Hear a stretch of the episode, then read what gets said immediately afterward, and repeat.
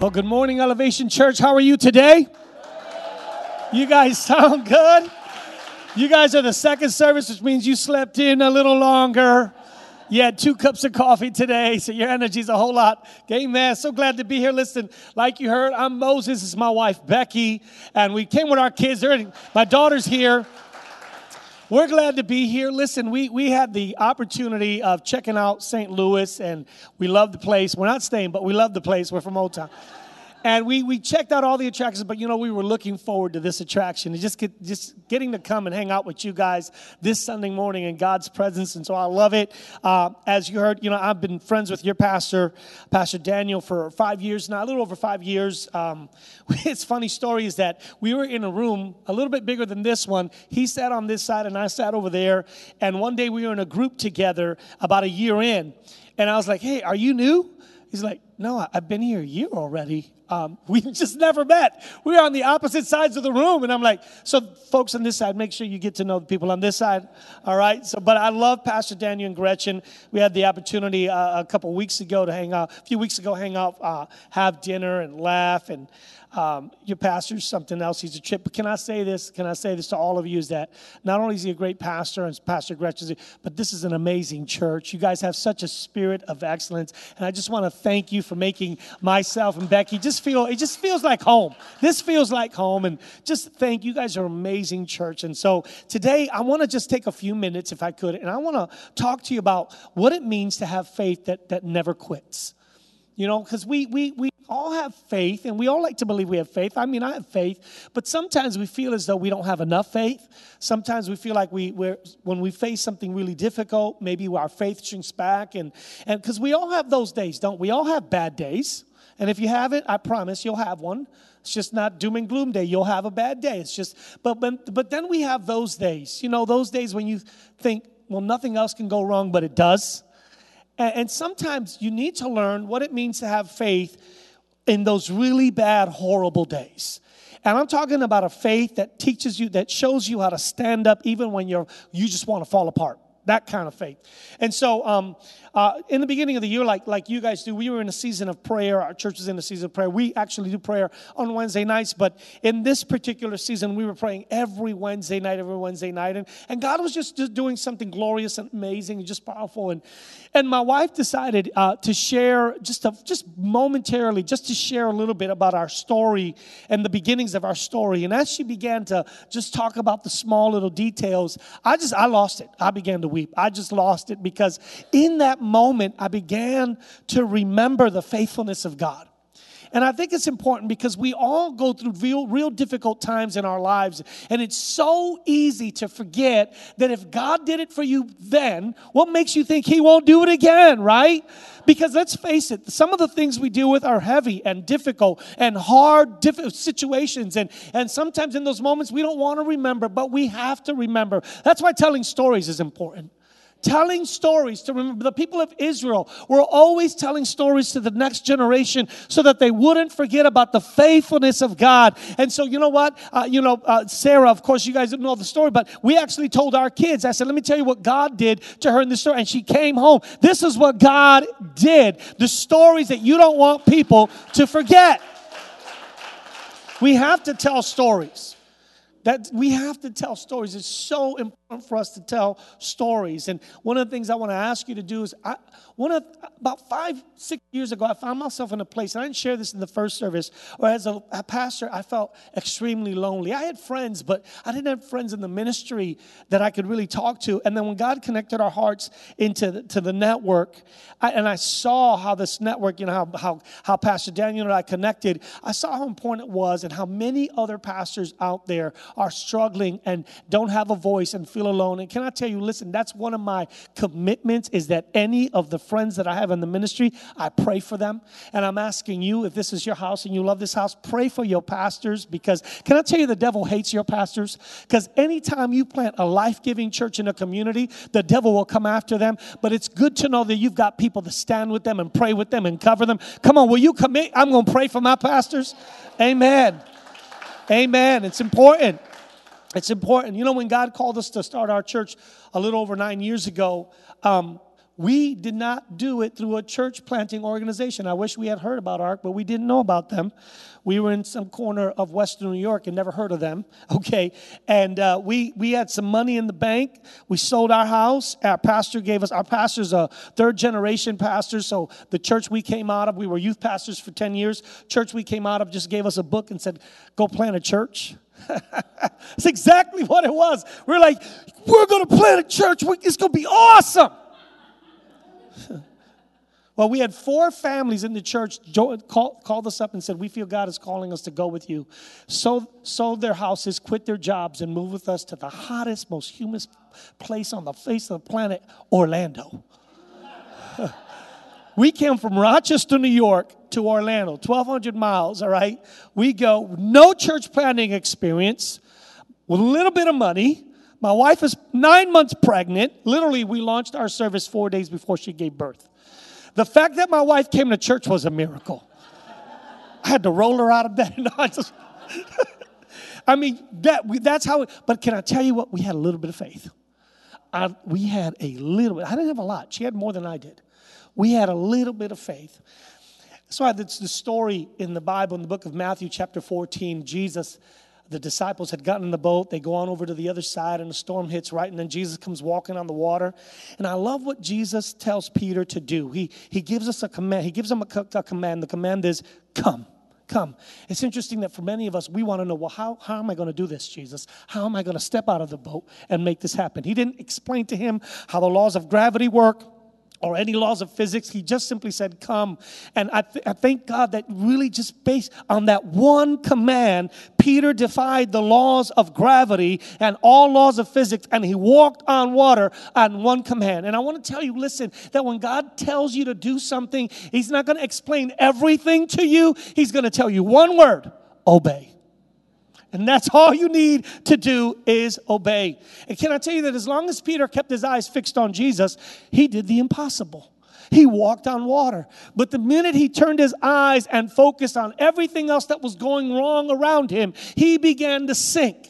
And that's the same with us, is that we get, we, we, we're supposed to keep our eyes focused on Jesus, but they're small. It's interesting that the smallest, dumbest little things are the things that are the loudest things in our lives that distract us from Jesus, right? Our jobs and school and kids and everything else. Somebody in church didn't say hi to you, so you're upset and you love. So you come on, you know how it is. All of a sudden, I, that church and I can't worship the Lord. Give me a break. Put your focus on Jesus, right? We get distracted by so many things, and when you do, you lose your vision. You lose your vision. The enemy will do whatever he can to get you to take your eyes off of Jesus and get you to focus on the circumstances on your life. Well, it's easy, isn't it? It's so easy because they're the things that are clamoring for our attention. They're the urgent things, right? But you see, here's the thing. What is the what is what's going on in your life right now that has you so consumed to the point that you can't sleep? It has you so worried where the enemy has convinced you that you can't trust Jesus for it. Come on, that's all of us. All of us, right? And that's what I did when we back in, when we started the church. I, I worry worry about everything. Would people come? Do we have enough money? Is this happening? I mean, we used to put out road signs because we are, are the, the, the school we rented was in the, in the back road. It was kind of far, and we rented road signs, and we would come out after service, and they were all gone. Like somebody stole our church signs. Like, who does that? Every Sunday, my whole budget was on road signs. And we turns comes to find out it was the city officials that would pick them up in their pickup truck and just throw them in the garbage. Thank you, thank you, city of Oviedo. But but what happened is in those early days, I would I would complain about everything, everything, everything that wasn't working, everything that was wrong. And I'm saying if we if we had this, we could do this. And we I mean I complained. It was so I didn't realize how negative and toxic I became. Even with my team, what happened is my vision shifted from Jesus to the problem. And anytime you take your focus off Jesus, you'll start to sink in the very thing, the very thing that God wants to give you victory in, you're sinking in it. And that's it. Peter was on top of the water, and all of a sudden he's sinking in it.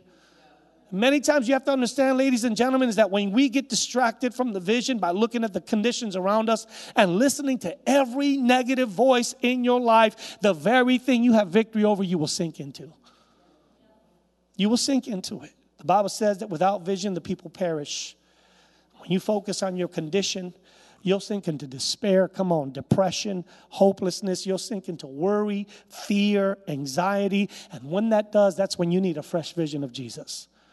That's when you need, if when you're constantly negative and you don't see the end, you don't like, oh, you need a fresh vision of Jesus. Amen. In the book of Mark, chapter eight, there's a story. I love this story. It's the story of a blind man in a town of Bethsaida, and this is, Jesus has an encounter with this blind man, and I love it. In verse twenty-two, it says, then he came to Bethsaida, and he brought a, they brought a blind man to him and begged him to touch him. And so he took the blind man, I need you to see how important this is. He took the blind man by the hand and led him out of the town. You guys see this picture? The man is blind. They prayed for him to receive. They wanted Jesus to pray for him to receive sight. Jesus, not giving into their pressure, says, I've got to do things a little differently. And he grabs this blind man by the hand and he leads him out of the town. It says, then he, he spit on his eyes. He, he had spit on his eye. Okay, that part right there, I kind of paused because I'm Latino, ladies and gentlemen, and, and he spit in my face. I might pull out a blade. It's just not, you know, but but Jesus knows what he's doing here. I'm not Jesus. I'm not. He he spit in his he spit on his eyes, and that's not a, on his eyes. And he put his hands on him, and he asked him if he saw anything. Now, you understand? Jesus had a Middle Eastern diet: fish, olives. It's not a very pleasantly smelling spit, spit. Okay, let's move on. And he asked him if he saw anything. And he looked up and said, I see men like trees walking. Then he put his hands on his eyes again and made him look up.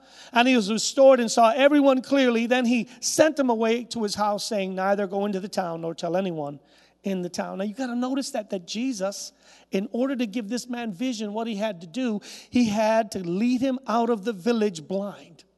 He led him out blind. He took him out. And sometimes before you can help people, you have to get them out of the environment where they've always been accustomed to limitations.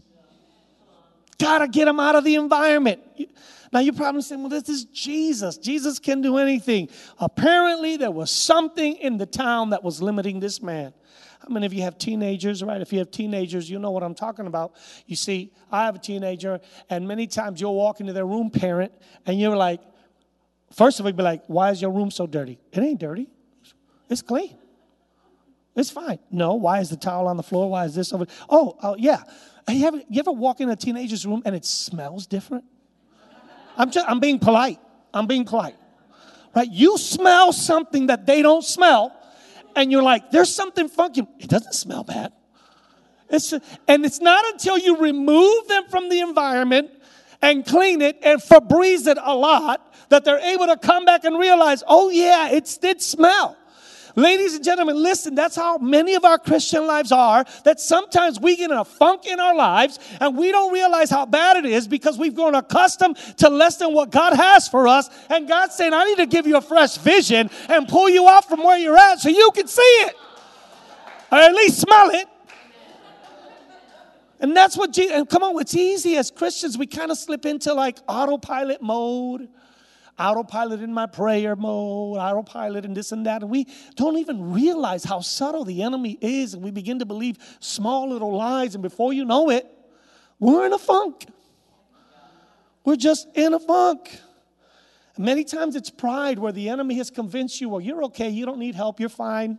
You're fine the way you are. Everything's fine. And the Bible tells us that the heart is deceitfully wicked. Guess who's the biggest one that's being deceived? You. Yourself, it deceives you. Here's the truth. When you're in a comfort zone, even if your life stinks, you don't want to leave there because everything is familiar to you. It's familiar, right? Why? A blind man is comfortable in the dark, isn't he? He knows how many steps it is to the front door, how many steps to the bathroom. He knows how to navigate in the dark because he's been accustomed to his limitations. And listen, listen, until you understand that and realize that, you'll keep wandering around your life on autopilot mode and things are going to be messed up along the way. Listen, listen, you got to understand God wants to give you a fresh vision for your life. And I get it. Listen, listen, can I help you? Everyone, who doesn't like comfort? I like comfort. Who doesn't like your favorite spot on the sofa with your blankie and your snacks watching Netflix? You know that once you're there, no one's going to get you out of that spot. And don't you take my spot if I go to the bathroom. You know what I'm talking about. It's the comfort zone. But can I tell you, many times in our lives, we are in the comfort zone, and Jesus wants something greater, but we don't want to meet him there because it's real comfortable. And anytime God requires you to step out in faith, it requires you to feel uncomfortable.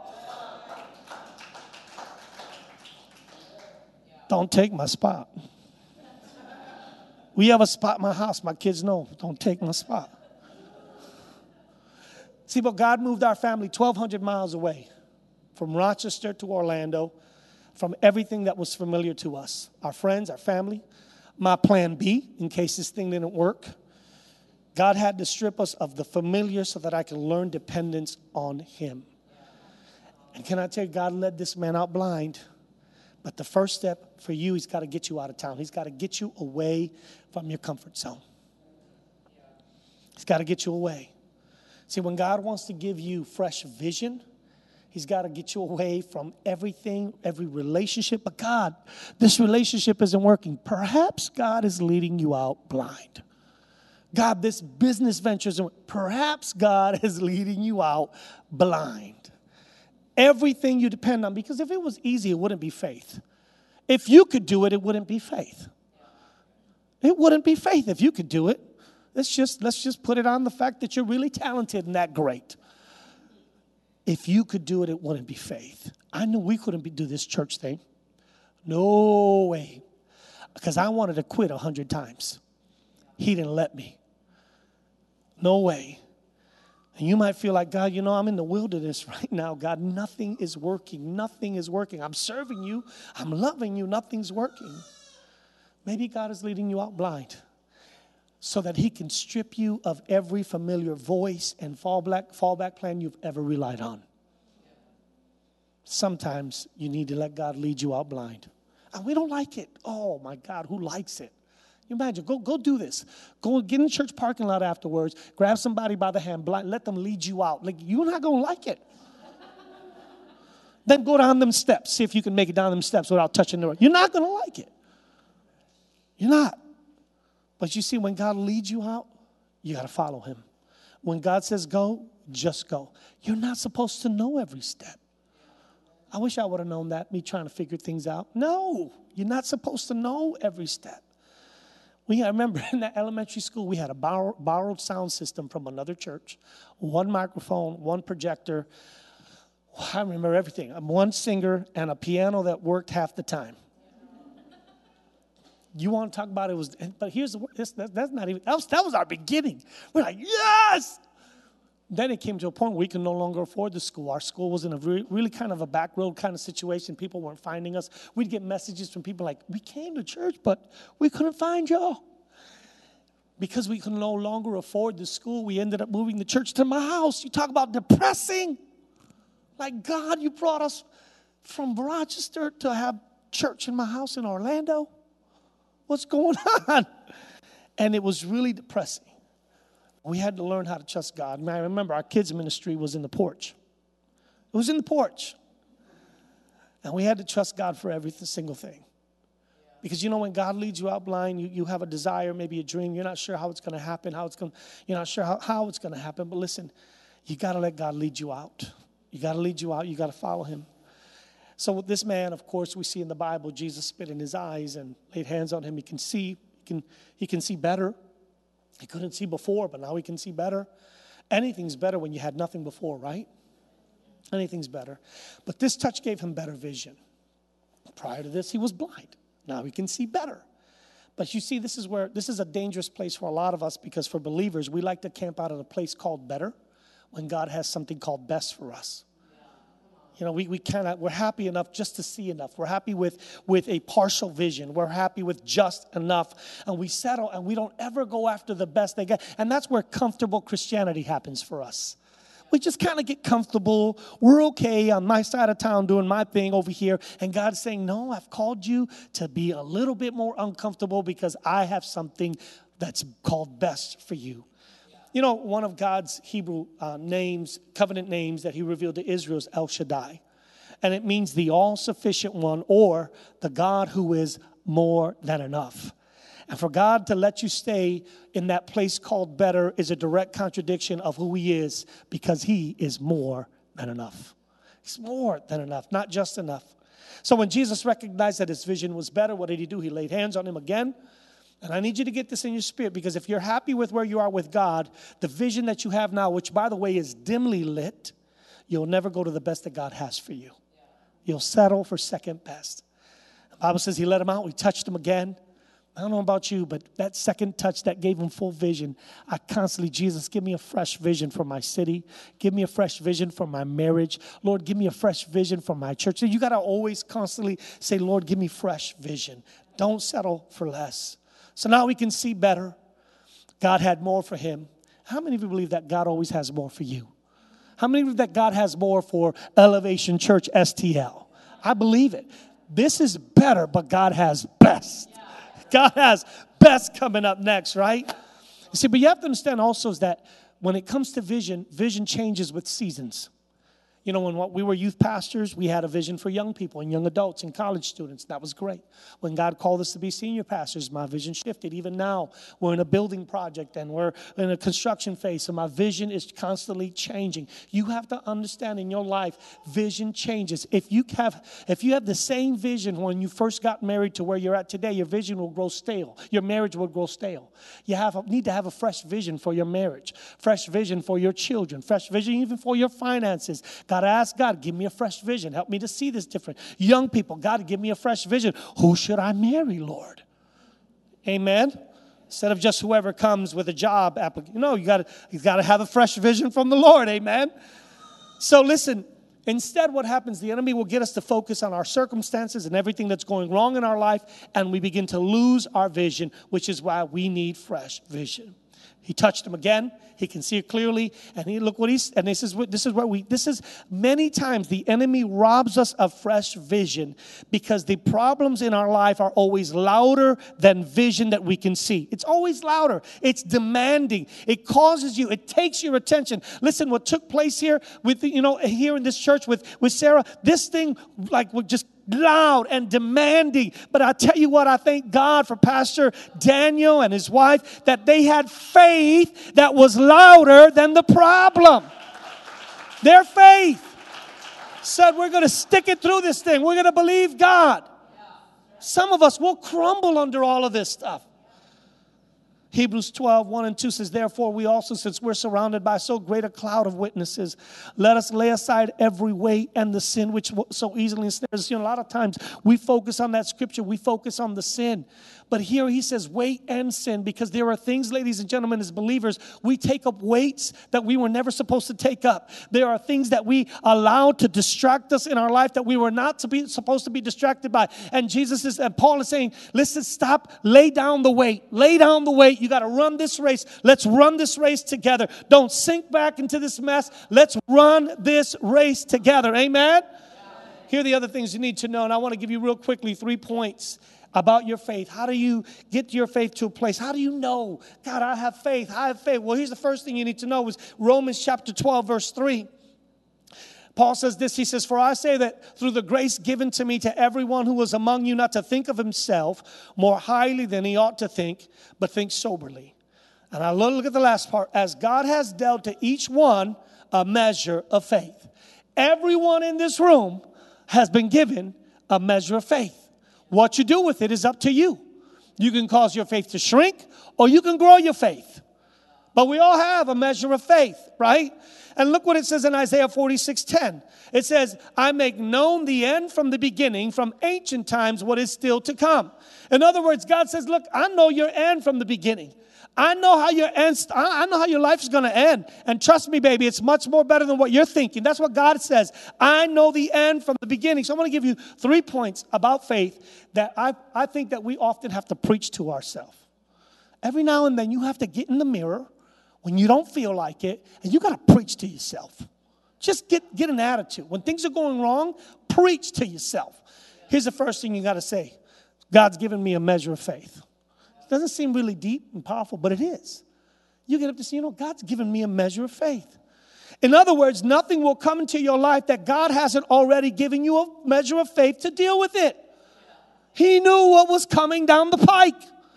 And he decided, it's interesting is that God chose, we don't think about this often, that God chose for you to be born in this specific timeline of the entire world. You weren't born in ancient times or Jesus is that you were born now. And you think about all the different problems that we're dealing with and facing. Did you know that God said, you were born for such a time as this. I've given you a measure of faith. I know what's coming to your, your way, but because I've given you faith, I've allowed you to be born in this time and season. We have a mission to accomplish. You can be like, oh, look at what's going on in the news now. Or you can say, listen, I've got faith for this. I've got a measure of faith. Yeah, we know what's happening. We know the tide. We know everything that's happening in America. But there's still a group of people that have faith in God. They have faith. So I have a measure of faith. Did you know that nothing ever catches God by surprise? I know it catches us by surprise. Nothing, not, not even the bad news that happened in your life catches him by surprise. Nothing. Nothing sneaks up on him, nor does anything that's going on in your life surprise him. It doesn't. Remember, he knows the end from the beginning, and he gave us a measure of faith so that we can walk through it. I love it that not only is Jesus with you, but he gives you faith to deal with whatever you're dealing with. And I, can I, t- I, I know I'm talking about faith like it's, I know it's hard. Nobody says you, you're going to have days where you're going to have tears and you're going to struggle and you're going to hurt. But guess what? You're going to have a faith that's going to teach you how to stand up in the midst of all of it. It's going to teach you how to have, be strong, that even when everybody else to, abandons you, you will still have faith. Why is your faith important? Luke twenty-two, thirty-one, thirty-two. Jesus speaking to Peter says, the Lord said, Simon, Simon, indeed Satan has asked for you that he may sift you as wheat, but I have prayed for you that your faith should not fail. Now you would think that if the devil himself wanted to sift your life, not some small little demon or unimportant imp, the devil wants to sift you. You'd want somebody to pray for you. Of course, I'd want Jesus to pray for me. And you'd want their prayer to be extremely powerful. It's interesting is that Jesus didn't pray, Lord, I pray that you'll have, let Peter have a sunshiny day. Jesus, I pray that you'll have Jenny to make sure that she doesn't have any problems today. He didn't pray those kinds of prayers that we always pray. Here's the prayer he prayed. He says, I pray that your faith would not fail. Why is that prayer so important? He's praying for us to have a faith that will stand when we're going through it, an enduring faith, a faith that will not quit. Be- faith, why, why do you pray that? Because faith is more important than money. It's more important than your career. It's more important than happiness. Why? Because if you were to lose everything today, I'm talking your spouse walked out on you, you got fired from your job, your house burned down, the dog left you. Even if you lost everything, if you have faith in God, you'll be able to look at the devil and say, I'll be back. I'll be back. Just like Arnold Schwarzenegger, I'll be back. You can say that when you have faith. How do I know? Job lost it all. His wife mate told him, curse your God. His friends tried to tell him to turn. He says, but I know that my Redeemer lives. And the Bible says he got double for his trouble. So I don't know what's, what's going on in your life. But listen, if you'll just learn to understand that you have a measure of faith for this thing, guess what? You'll make it. You'll make it. You'll make it. Here's the second thing I want you to know about faith. It doesn't take a lot of faith. It doesn't take truckloads of faith and boatloads of faith. My goodness, it takes a little bit. A little bit. So little. Matthew seventeen, twenty. Jesus said to them, because of your unbelief, for assuredly I say to you, if you have faith as a mustard seed, you will say to this mountain, move from here to there. And it will move, and nothing will be impossible for you. I love he said, he didn't say nothing will be impossible for me. He said nothing will be impossible for you. Now, I don't know what was it, a mountain of debt? You got to move. Mountain of financial stress, you got to move. Mountain of sickness, you have to move. Mountain of depression, you're going to have to move. Mountain of addiction, you're going to have to move because nothing will be impossible for me. It's got to move. And it only takes, a, think about it, with a little bit of faith. Peter walked on water. a tiny bit. He did what no one in this room has ever done. He walked on water and defied the laws of gravity. Imagine what he could have done with medium faith. Little bit of faith. Little bit of faith. What's it, what's great about having mustard seed faith is you're able to take the things from the impossible column and move them to the possible column. That's what you're able to do. And can I say this? I, I, I am a mustard seed faith kind of guy all day long, because I'll be up there on Sunday preaching fire and power of God and faith, and then Monday comes and the bills hit, and I'm like, Jesus, help me. uh, I mean, that's all of us, right? We could have faith one moment and the next, but that's where, that's all of a sudden you start to remember, wait a minute, I've got faith. I've got a measure of faith. I've got a measure of faith for this. I can make it. In those, in Jesus' day, the phrase a mustard seed faith was said to signify small, insignificant things, stuff that didn't matter. And what Jesus is saying, listen, that's all the faith you need. See, because it wasn't about the size of the seed. It was about the tenacity, the endurance of the seed, the process that the seed had to go through. That's what it was about. You see, the seed, wherever they planted it, was planted usually in rocky soil. And so the seed had to deal with drought. The seed had to do, and then when it finally germinated, it grew. It had to deal with uh, coming through the rocks and the soil, the animals grazing on it, people trampling all over it. But nonetheless, I tell you what, that's what's determination about this seed is that no matter what happened, it kept coming through and kept growing and kept growing. And that's the kind of faith Jesus says you need to have, is that it's going to get trampled on and stepped on. Your problems are going to try to cut it off. But I'm telling you, have faith like a mustard seed. It'll just keep growing, just keep growing, just keep growing like Dory. Just keep going. It'll just keep growing. He says, I want you to have unstoppable faith, faith that won't quit, faith that won't not, will not relent no matter what. Don't ever despise the days of small faith. Ever, ever. Let your faith grow. And here's the third thing I want to share with you, is that there is nothing that you'll ever encounter that you don't already have faith for. Nothing. Nothing. This is where you have to learn to preach to yourself and say, I have faith for this. I have faith for this.